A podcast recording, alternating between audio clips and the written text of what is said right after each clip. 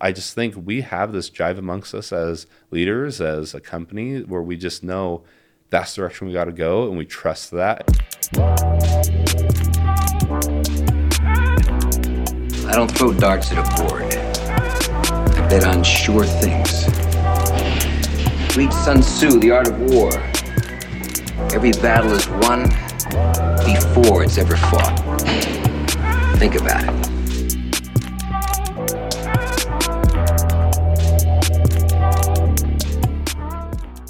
Welcome to another episode of the Profitable Property Management Podcast. I'm your host, Jordan Moila, and today I have Landon Cooley on the show. Landon, thanks for coming on. Absolutely. Thanks for having me. Landon, I've enjoyed seeing your presence in the industry. You've showed up here two years ago, tops? Yeah, I've been April of 2021. NARPM Broker Owner was our first national conference. And you have leaned in aggressively. You've made a lot of relationships, connections. I've enjoyed getting to know you. And I want to hear a little bit about your story. And I want to start with your entrepreneurial background. Sure. Where were you first exposed to entrepreneurship? How is it that for you that became an option on the menu of life choices to choose? So yeah, something unique about me. So obviously we're involved in the pest control industry. I'm actually a fourth generation pest control business owner. So currently, there are three generations of Cooleys owning pest control companies, all separate companies too. And so my grandpa is in his late 80s, still lives in Southern California, still has a small one-man show operation. My dad has a good-sized, respectable-sized business as well in Southern California. And then outside of Pest Share, my business partners and I, Justin and Tom, many people know, we own a traditional pest control company as well in Boise, Idaho. And so we've... it's just bred into me, I think. I think back, my first job was at Qdoba Mexican Grill. One of my best friends, his dad owned the franchise. And my dad really wanted me to experience just a traditional interview for the job, get the job. We did it part-time during sports through the summer. And then not long after, I remember, and at least in California, it was... Back then it was common to have house numbers on the curbs. And I remember I started a little business and put flyers up in people's doors. They would tape them on their mailbox as a sign of, I want you to repaint my numbers on my curb. I did that. And it wasn't too long after I started working in my dad's company. And I just, I'll say this, at a certain point in my life, some of the best advice I've ever got from a guy, didn't even know, can't remember his name. I hit a point where I was really considering like going to college and considering what do I want to do. Pest control was very much so on the list of options. And there was this path that I was seeing in which I could go and ultimately own my own company and do what my dad did. But I was like, do I really want to do that? I looked at my cousins, other family members hadn't done that, siblings. And this guy told me, it's not about what you do. It's about playing your best hand. And that just hit me, and I thought, I'm going to play my best hand, which is definitely this pest control gig. And so that just cascaded into numerous experiences and owning businesses involved in different things. But I think really started to kick off my entrepreneurial spirit for sure. Now, I don't know anything about running a pest control company, so I'd like to find out. Tell me, what is it like running a pest control company for those of us that don't have that exposure? Yeah, it's a lot like a property management company. There's tons of parallels. It's a traditional industry. It's been around for a long time. It's absolutely a necessity for a lot of other industries and for people. Like in a traditional pastoral company, you have service technicians that go out into the field every day. They run service routes and go to either people's homes or businesses and perform professional pest control treatments. And so there's a good balance of traditional labor dynamic, but also with a level of professionalism. There's a lot of regulation and compliance involved, licenses. And so it's when I look at property management, I see a lot of parallels in that regard. There's definitely a lot of red tape that I think keeps competition out, allows price points to stay relatively high. Again, keep it a professional service. It's, we call it a recession-proof business. It's not sexy. It doesn't boom when things are crazy, but it definitely does not fall off the map either when things get rough. And so we've always loved in that regard, and produces recurring revenue, which is great. So it's it's grown way more competitive over the years. I think that's what led us, partially what's led us down this road with Pest Share, of just being innovative and creative and kind of staying in our lane with pest control. But overall, we have a great company in Idaho that's a lead competitor in that market. Awesome team running it, and it's always been a great business for us. So pest control tends to work on a recurring revenue basis as opposed to one-off billings? Yeah. So there's a couple different sides to it. I'd say on like the urban residential side, traditionally people will sign up for a quarterly service program. A plan. Yep. Yeah, and that's like a routine exterior service, typically focused on more general pests, with what we call them. So like spiders, ants, like more nuisance pests. Many different segments of the industry. You have the commercial pest side, which is this hotel or whatever. Every commercial building out there typically has pest control, which is a very different approach, but similar, recurring in nature. And then you typically get into a side of it as well that is more of done on a one-time basis. And when you're dealing with certain types of pests, like take bed bugs, for example, that treatment is done. It's really can't be prevented. You have to wait for something to occur. And so it's a very technical multi-step process, multi-step treatment that you go through to handle something like that. So you kind of get this other dynamic of services that comes up as well that are more on an as-needed one-time basis.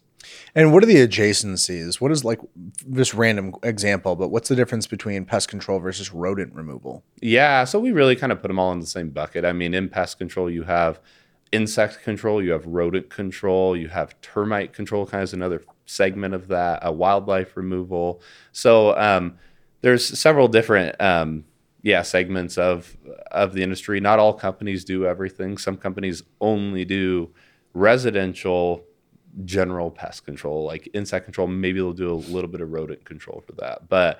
And then you have some that are very robust. I mean, they specialize in all these different areas and have different teams. I'll say that about our company we own in Idaho. It have several different teams that have people that specialize. We do some ornamental services as well for like lawn care and stuff like that. So, every company is a little different. Some are more diversified than others, but there's merit in whatever approach you decide to go to. A lot of successful companies that only stay in one segment, really.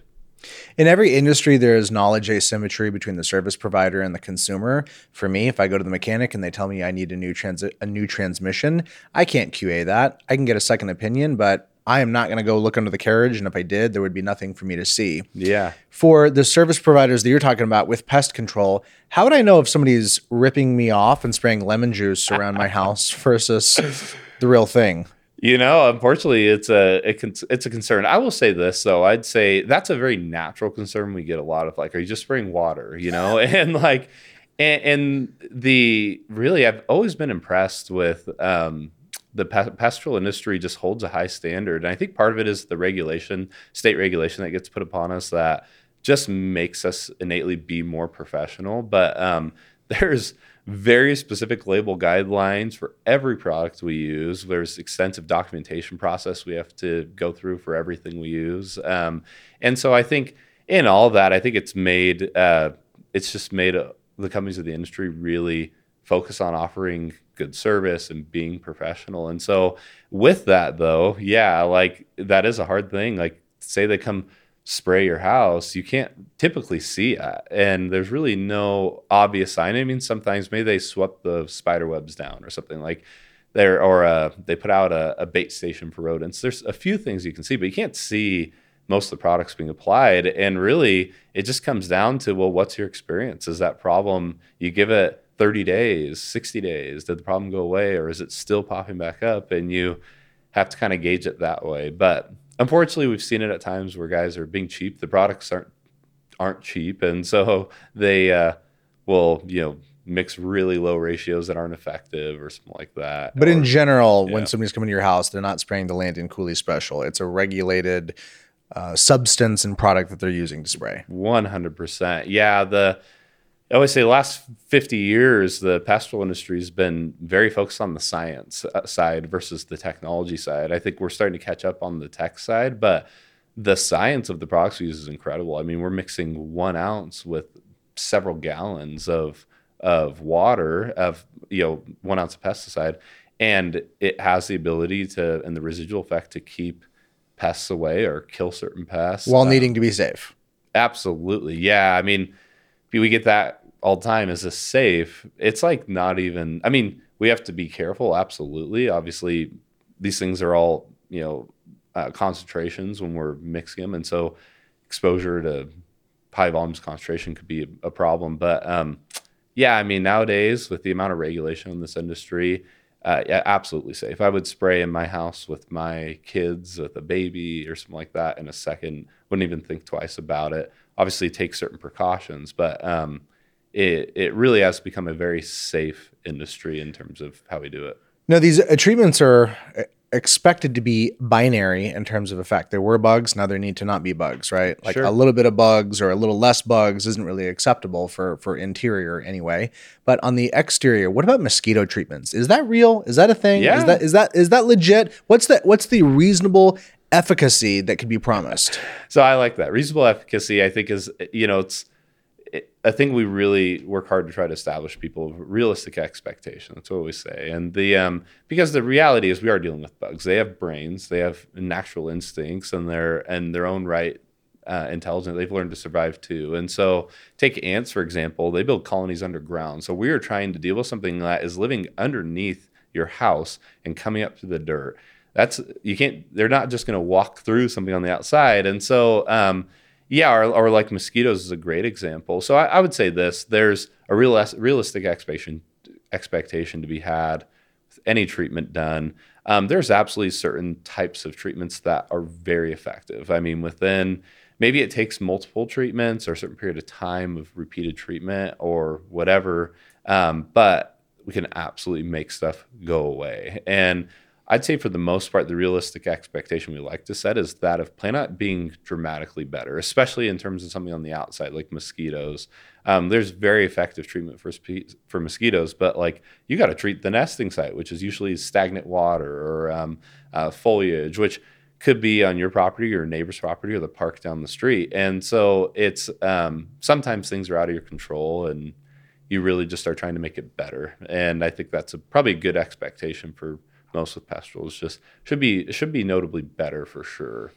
So I think anybody at home listening to this is clear now that you know your chops and you have the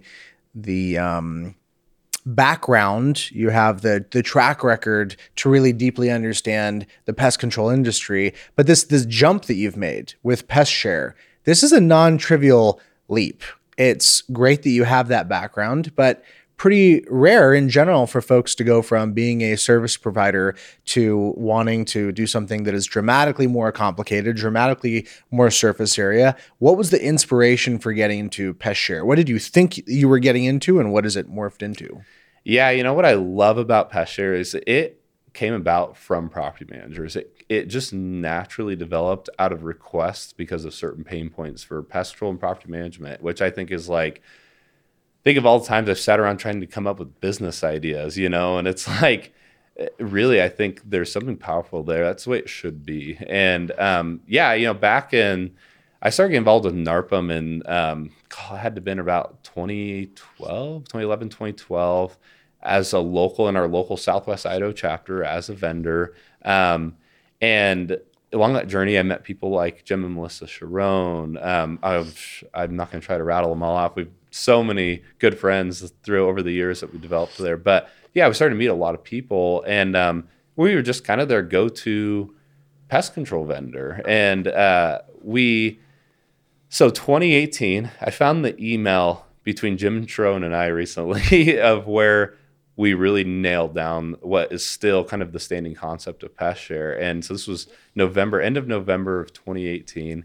And, you know, leading up to this, they, along with a few others, had reached out and were like, you know, we've got this problem in property management. We do a lot of pastoral work orders, and the lease says the tenant's responsible for pest control, yet there's all these scenarios where that doesn't really work. And we, at the same time, resident benefit programs started to become more and more of a thing. And so that's really where it began. It was like, can we take these specific pain points, these specific pests that seem to cause most problems? We're not, they can live with the occasional spider. We're not trying to solve those problems. It's like bed bugs and cockroaches or fleas. Even ants can be really, you know, impactful on your health and welfare, you know, within your home. And so how do we find a solution for that, and can we make it into like an amenity that we put into our resident benefit program? We think they'll hold a lot of value. And we tried all sorts of crazy stuff. And the first thing we tried was just volume discounted quarterly recurring services. And we ran that for a while, and it just didn't work. It was not solving the pain points. Quarterly recurring just preventative treatment on the outside of a home isn't going to really stop your cockroaches. It's definitely not going to stop bed bugs, even fleas. And most of those things are brought into the home. And so we tried that. It was still too expensive to fit into a resident benefit program, even at the discounted rates.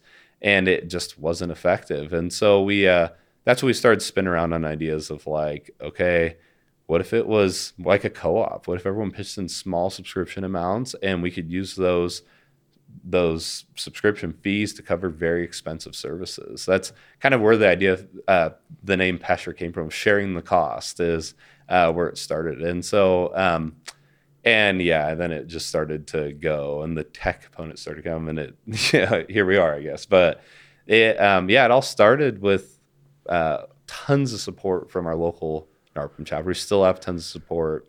Just we'll always be involved and have a big IOU with those people in Southwest Idaho NARPM chapter. Yeah, you always remember where you come from. Oh, yeah. I want to hear more about the specifics of the offering, though. For me as a consumer, if I am in a home, if I'm a resident in a home that is managed by a professional residential property manager, and that residential property manager engages as the services of Pest Share, how would the outcome for me as the customer be different than the experience that I may have for somebody that is not in that kind of a setup or arrangement? Absolutely. So essentially what will happen is you'll come in through your onboarding experience or your renewal experience. You're going to learn about your resident benefit program and naturally any changes that have happened to it, or if it's new, you'll be told about it. And then that's when we educate you on what Pest Share is, and that you have this pastoral amenity to you for on-demand pest control services. There's certain coverage that's included with that that's dictated by the property manager. We have multi-tiered packages, some that are less extensive, some that are very extensive, again, that are just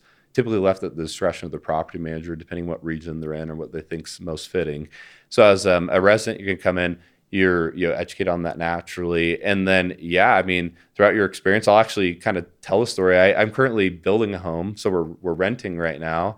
Coincidentally, there was a house that propped up in our neighborhood where we just sold a home, and it is a Pest Share client. And so we are currently renting. We pay a resident benefit program, and we pay for Pest Share as part of that program. And when we moved in, we had, within the first week, we noticed ants in the garage and in the master bathroom. And so I've actually lived this now. And essentially what happens is right on your mobile phone, you can go to pestshare.com. It's a really simple process where you go through our software. You give us your most up-to-date contact information, your address. We're connecting that on the back end with the door data we have within the software. You tell us what pest issue you're experiencing, provide a description of that pest issue. The whole process probably takes less than a couple minutes. And on the back end, our software's connecting all the dots, saying this is with XYZ property management. This is an activated door. Ants, that's part of their standard coverage. And so as that goes through, if it's a covered pest, it's no cost to the resident. We create a work order. We dispatch that work order to our local service provider in the area, and we pay for professional service to be done. And this model that you're describing, the share model, the first thing that comes to mind for me, just from a business perspective, that construct is built off of assumptions about a rate of consumption from consumers, et cetera. What if we have a weevil scourge in a given part of the country?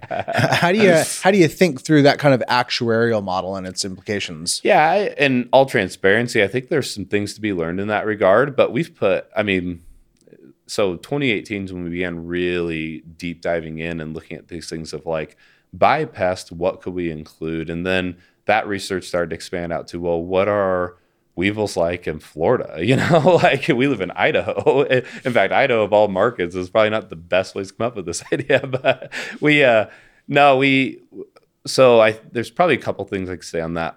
On one hand, we've done extensive research, and yeah, there could be some catastrophic infestation of something, but historically speaking, that's really doesn't typically happen. And most infestation rates or occurrence rates, if you want to call them, on the individual pest are relatively consistent actually across all markets. Of course, I call it the southern quarter of the country that is, got a unique pest control problems in terms of roaches or ants. Think of Florida, Texas, making way through those southern states.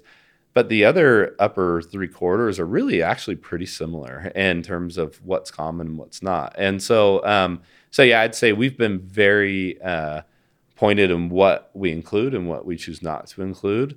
And then we try to back that up against, really our client is the property manager. Our focus is providing excellent resident experience, but there's a fair, reasonable balance to be had between what does our client need and what are they willing to deal with price point wise, and then while providing a valuable experience to the resident. And so through that lens, that's where we come and start to say, well, what are the pain points? Yeah, like roaches, for example, that's a big one in this industry. It's bad news as a property manager when you move and have roaches left by the previous tenant. And a lot of pain points spiral out of that. And so, that's really when it comes to what we include and don't include, that's really our focus versus I hate spiders. I mean, let's say spiders, for example, a lot of people hate spiders, and we have options for that for sure, but that's not necessarily the first pest we think of like what causes the most pain points in property management. One of the key axioms being a vendor in this space is choosing whether or not you will commit to working exclusively with residential property managers versus direct to consumer. Mm-hmm. How do you guys thinking about that? What's been your experience thus far? Do you plan to stay working with professional PMs? Is there any consideration of potentially having a direct to consumer offering as well?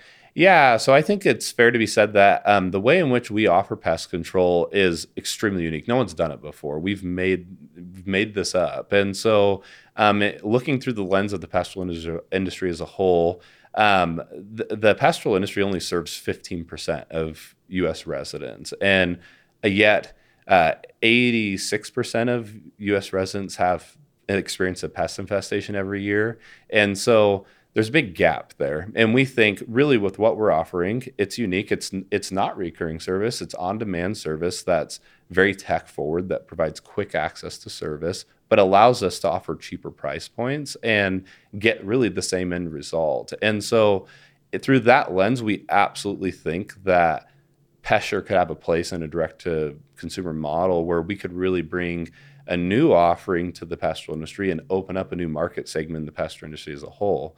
With all that being said, we are hyper-focused on property management. And even more so, I'd say, in SFR, we've absolutely support multifamily clients. We have some HOA stuff kind of spinning up as well.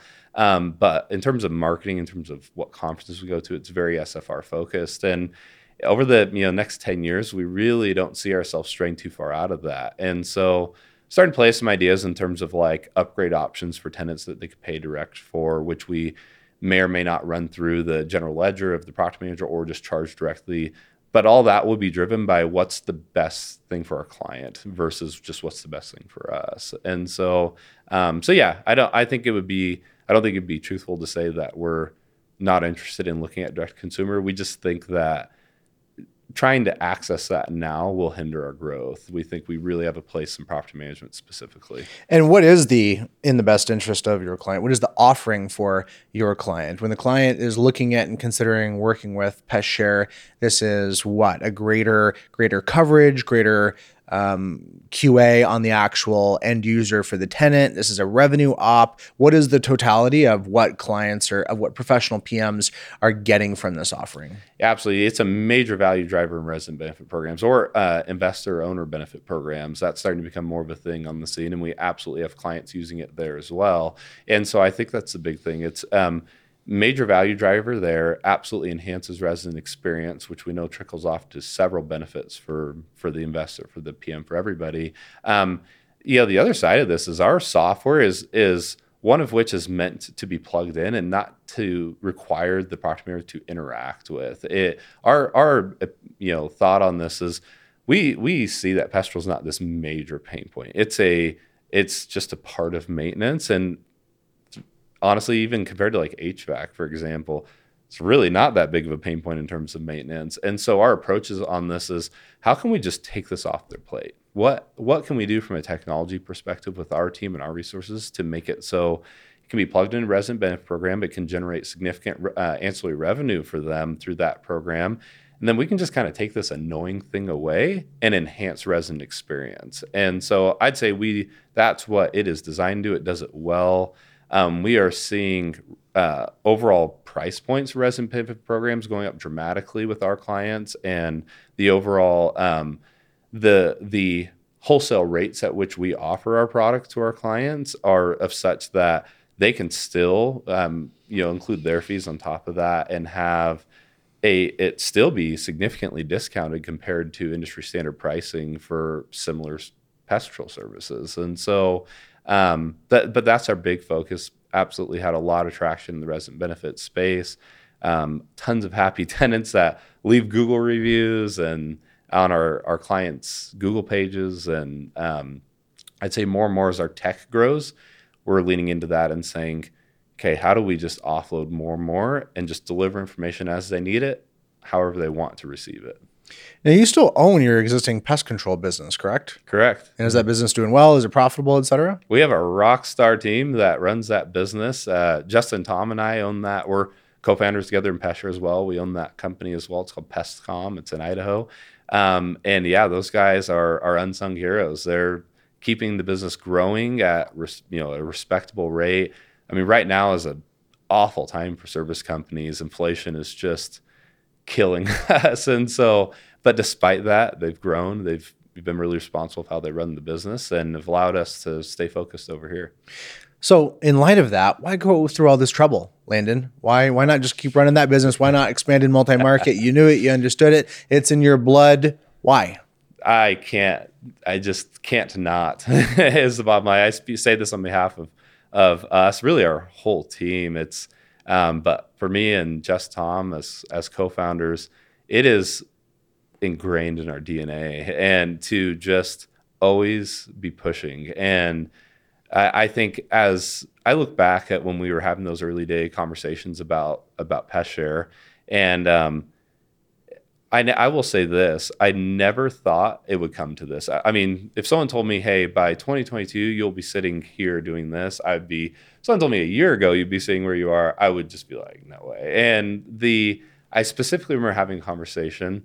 I was driving away from a client's office. We were exploring these ideas of, it was 2019. And I remember talking to one of our employees at the time, Tom, like, yeah, this is a cool concept. I think it'd be a really good like market specific property management program. I mean, it could totally go national. I just don't think we ever will. And so Justin and Tom, they're brothers. They're, we'll make a little side story with this, but when this very first started, I started rolling around these ideas. We weren't business partners. They were competitors of mine in our local market. And long story short, we ended up merging our businesses. And that was right about, this was 2020. It's right about when we started to have a lot of traction with Pest Share. And I will be the first to say, I would have never, ever gone this level on my own. They are, I think, the visionary in me and the drive in me just can't not chase it, but they are the backbone behind me that really make it work. And so we're absolutely an incredible trio together. But at the end of the day, love the pest control industry. I think our company's great. We have a lot of plans for that, our traditional pest control company, PestCom, but something like this and the innovation that is needed, the pain points that are there, it's just something we can't turn away from. So here we are. One of the things that I like and appreciate about you is that you have that SMB blood in your background and in your DNA, as opposed to that finance background or that Wall Street background. There's a lot of backgrounds that you can use as a staging ground for becoming a successful entrepreneur, but SMB is what I know. It's what I deeply relate to. It defines my commitment to this segment because I'm aware of the impact, the disproportionate impact I can make for good or for bad. The reality is, if you're selling as a vendor into a Fortune 500 company, whatever you're selling, it's not going to tank the company. It's not going to make the company dramatically more successful. It's going to have a nominal impact that's diluted by the size. In SMB world, you can really have a big impact, and you get to see and face and meet the people, and in some cases, the families that are also impacted. That gives me a lot of satisfaction. So as you think about this segment and these people that you're getting to work with, I have to imagine that has informed the go-to market strategy, which is a fancy way of saying the sales and marketing plan that you execute. You've come into this industry fairly fast, fairly relational, built a ton of relationships, a lot of goodwill and rapport. What was your thinking? What was driving your approach there? Walk me through that side of things. I just think it really just came natural for us. We are people at our core. We're small business people, really, is our background. And we have a lot in common with our target market here. And we've walked in their shoes in many ways. And I think at the end of the day, I think that's one of our biggest advantages. I read a really interesting article, I think it was a Forbes article, about non-technical co-founders and the advantages, disadvantages of non-technical versus technical co-founders. We have a huge tech component to our company. I am not a software developer either, Justin, Tom, and I could have guessed that, by the way. Big surprise. I'm not either. We're pest control guys, but we have extensive backgrounds also in sales and marketing. Justin, Tom have a unique background in psychology as well, have degrees in that. And so we, I think, like, ultimately our approach is naturally be very marketing, sales-driven, people-driven, service-driven. And we've absolutely had to go and recruit that tactical talent to help us along the way with the technical component. And so, but I think as in terms of just when I look back at, again, April 2021 broker owner, I remember walking into the trade show hall, and it was just like, after, the first day, it was like, okay, I know what we're going to do with this thing. These are my people. This is our people. We know how they think. We know, I think a huge advantage for us too is we're just so unique. I mean, the resident benefit space is kind of an up and up thing. It's a big thing right now, but professional home service is unique as an offering from vendors on a national level. Pest control, no one was really doing pest control in the space. And so we've absolutely leaned in those things to try to create a spotlight for ourselves. And but I'd just say, from the most genuine parts of us as a company, like, we love our customers and our people. We want to see them succeed, even if it's just handling the bugs, and so we the financial impact we can drive, the revenue opportunity we can drive is notable. I think it's leading in the space for the type of services we do. And if that's how we contribute, then we're willing to do it. And the relationships are just a pleasure. That's all icing on the top for us. Landon, who do you learn from? One of the things that's notable about starting a company and being in a startup phase in general, particularly when you're leaving SMB world and going into tech, is that there are no rules. There is no handbook. You're figuring it out. It is all made up fundamentally. Nobody told you to do this. Nobody said, Landon, here's the opportunity. If you just execute these things, you come up with the concept, you're on your own to build it. Gratefully, you have co-founders. I've loved that privilege as well. But how have you been focused on gaining the knowledge and the skills that you need to figure this out along the way? Yeah, man, that has been a wild journey. I naturally get pretty obsessive with whatever I'm doing. I'm just very driven, and I go all in really quick once I just, in my heart, feel like this is where I need to go. So I'm a big hunter. I like hunting. I like fishing. Love the outdoors. My wife and I both, and our kids.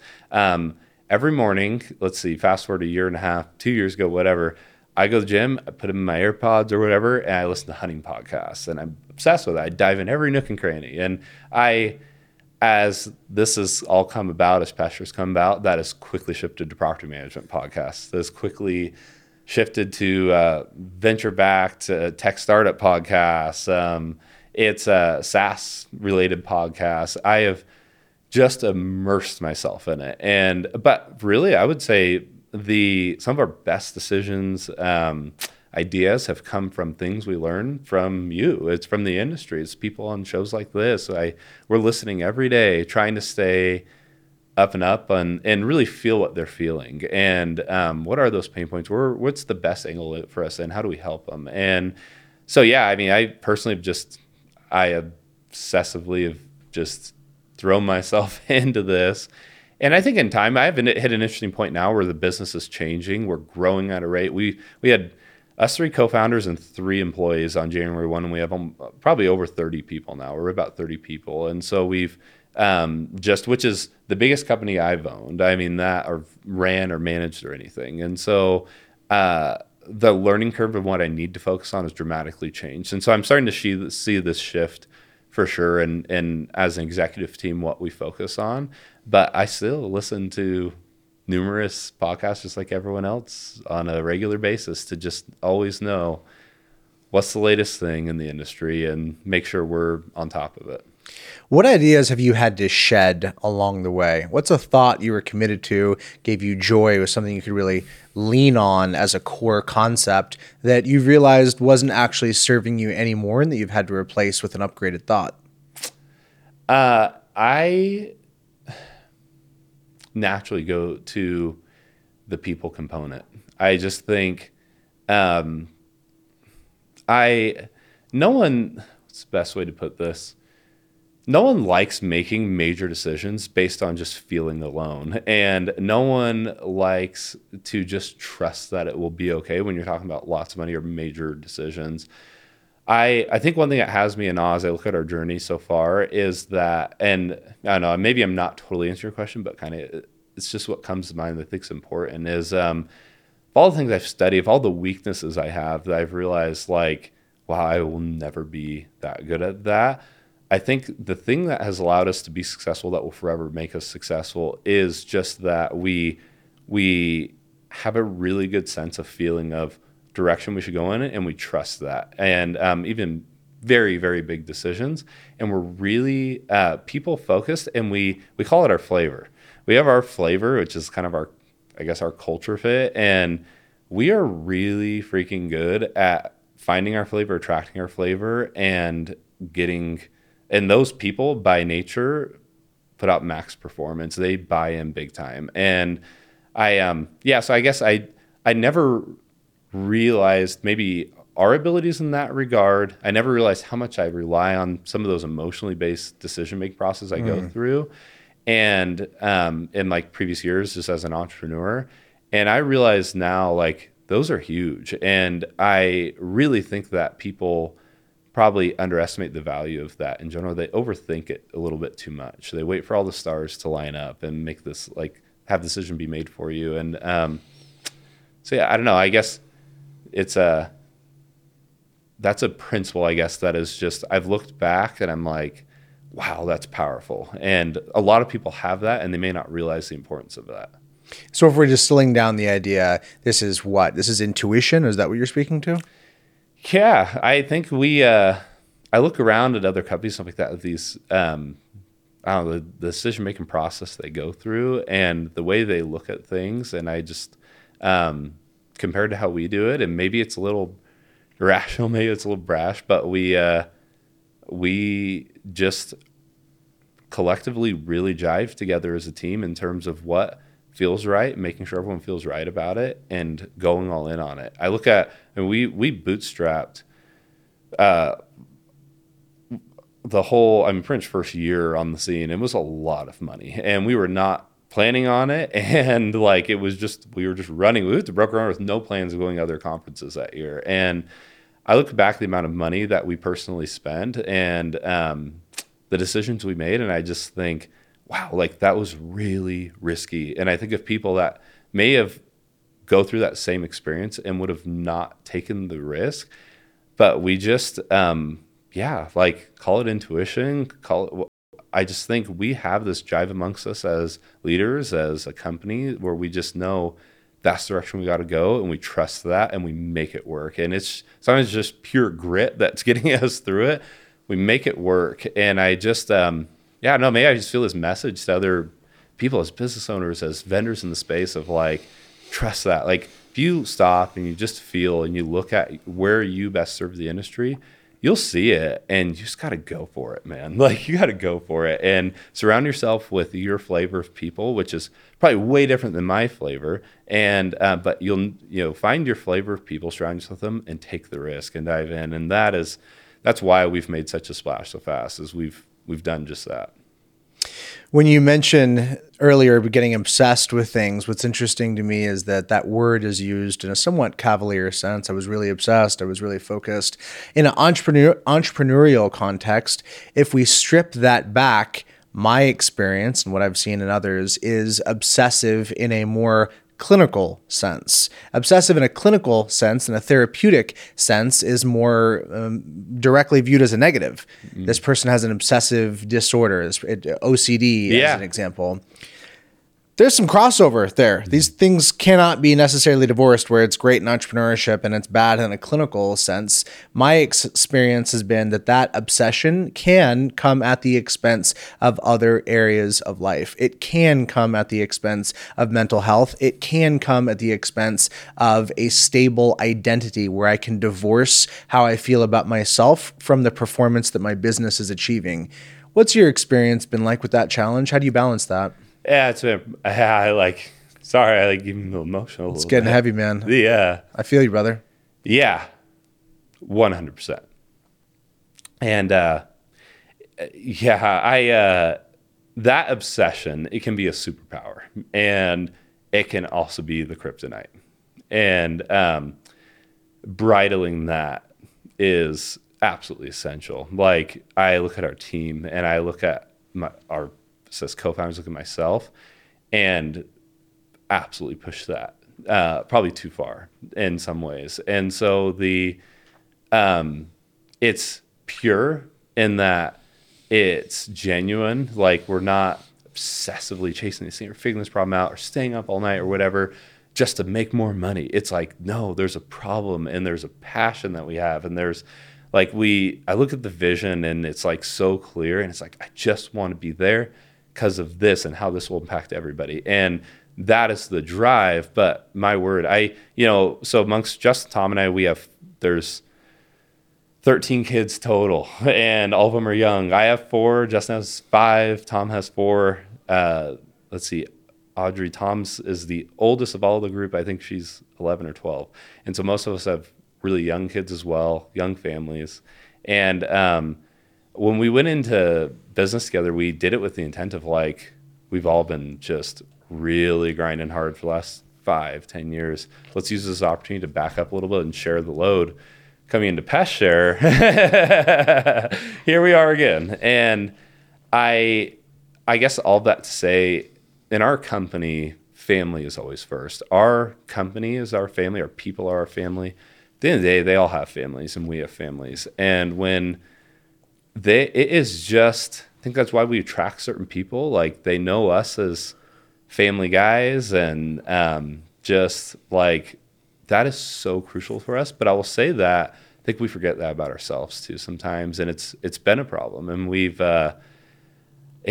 you will be so much more successful. I just think like, what empowers you? My family. My wife, my kids, like that's why I do it. It's not, I get lost in this vision and stuff like that. At the end of the day, like all this goes away and they're still there and I'm happy. And so I think work less, lean in more to those that are important in your life, people important in your life, your hobbies, whatever, and you will be more successful, period. You can tame the obsessiveness and get the same result. I'm jealous when I meet people that have a really clear hobby that turns them on and is an outlet. Tell me, what does hunting do for you? If hunting was something that you did for performance benefits, it's not. It's you holistically as a human, your family benefits when you're doing those things. But if we did just look at it from the lens of how your work performance benefits from it, tell me what your experience is like. Yeah, so we're in the fall right now. It's big hunting time of the year, and usually I'm gone a lot. I probably 3-4 weeks from July to November, and I have not gotten at all this whole year. And last year was a little rough too. And I went out this last week. We have a deer hunt we do every year with my cousin and a couple buddies. And we, I was like, I don't think I can go. And if I boiled down to 4 days, and I was like, screw it, I'm going. And I got everything in place. We have some big stuff going on right now. And I have my little Garmin satellite phone thing I can text on. I gave her one that needed the number just in case. And I said, I'm just going to go. And for me, so I backcountry hunt, which is kind of unique. So we go into some pretty rough country, all camp, everything on our backs, all ultralight. And this year I went totally solo, just the way it shook out. So I went 4 days totally by myself, backpacked in to some different spots and hunted back there. And it was one of the most rejuvenating experiences I've ever had. I mean, you imagine I'm in the Sawtooth Mountain range, which you look it up. It's in Idaho. It's so gorgeous. Big, huge, 10, 11,000 foot peaks surrounding me. And I'm back in this remote area with literally no one there. We go intentionally go to places where people don't go. Takes me hours to pack back into it after hours of driving on a four-wheeler, whatever, back to a certain point. And, very remote. And I get back in there. I remember a couple of days just sitting on this little knob and looking, glass around looking for deer. And I just was totally alone. And it was coming out of there. I didn't get anything this time around. I didn't shoot anything, but I it was the most fulfilling hunting trip I've ever had. And what I kind of back that point before of really pushed the edge of losing my hobbies, losing my identity a little bit in the business. And I look at that and I'm like, man, it's, all things got to be in balance. But that did wonders for me mentally and just clearing out, refining what's, obviously the whole time thinking about work. A lot of it's about work, about family, about my life. Just really allowed me to stop and refine my focus and get mentally clear. And just have to remind myself of this is important. This is good for you. And try to just hang on to as much as I can throughout the journey. There was a former Google exec that went to manage Yahoo for a couple of years. And there was a quote from her that really stuck with me, which was that burnout is not driven by working too much. It's specifically going over the threshold of neglecting the things that give you life. And that if you're working a lot while maintaining those things that give you life, you have stamina.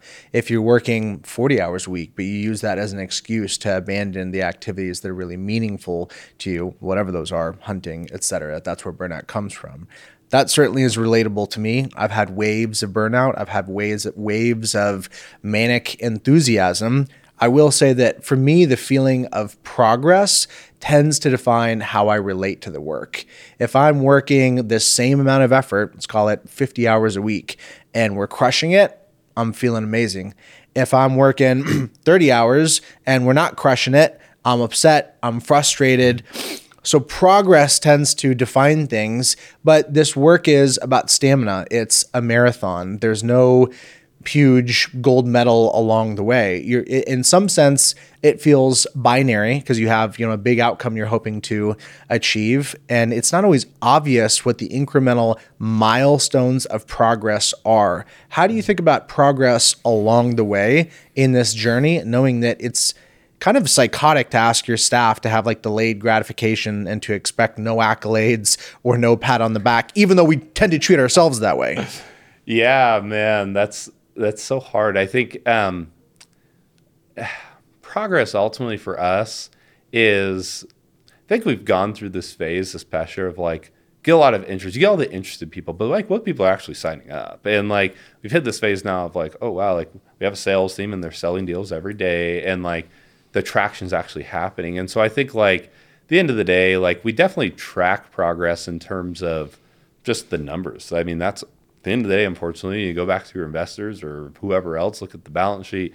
That is all that they really care about. But I think there's this other side of progress of where we're going. And I think that when we're winning on the balance sheet, absolutely, there's this very secure feeling of progress. And but there's this other really exciting, impactful feeling when the vision starts to be fulfilled, and maybe it's being fulfilled in a way of you've developed a new piece of software, and the clients are saying, "Wow, this is awesome," you know, or like your resin experience just increased a little bit because when you rolled out, and you're just seeing certain things take traction and start to form. And I think our team is really sees that, and they feel that, they see where we're going, and that feeling of progression into the future is really invigorating and exciting. And I think that as a leadership team, especially, really, we talk about that a lot. We live in the vision a lot, and it fuels us. And although sometimes I step back and wow, I can't believe we had that opportunity to have that conversation mm-hmm. with this company mm-hmm. or whatever.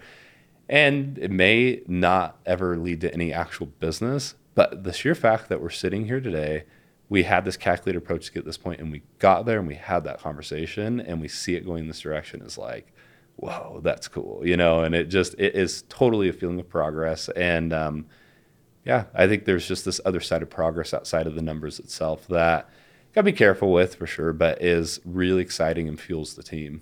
Mm.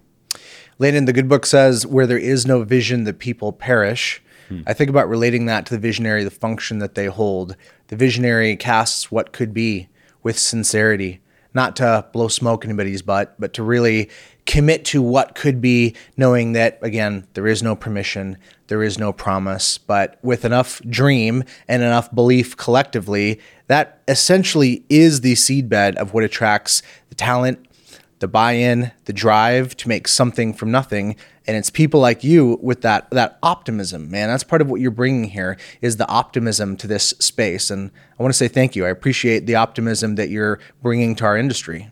Yeah, I thank you. And I think, I just encourage everybody to, I'm big visionary, obviously. That's part of my role as the CEO of the company. But if you're a one-man show, you can have vision, and it's important to have vision. I would say you need to have vision. I know when back up 5 years ago, and I was sitting at my desk at 5 a.m. reconciling accounts in QuickBooks for our pest control company, just so not what I was meant to be doing, but what I was doing. And I always had this desire to grow and desire to be something bigger. Never wanted to just kind of stay small.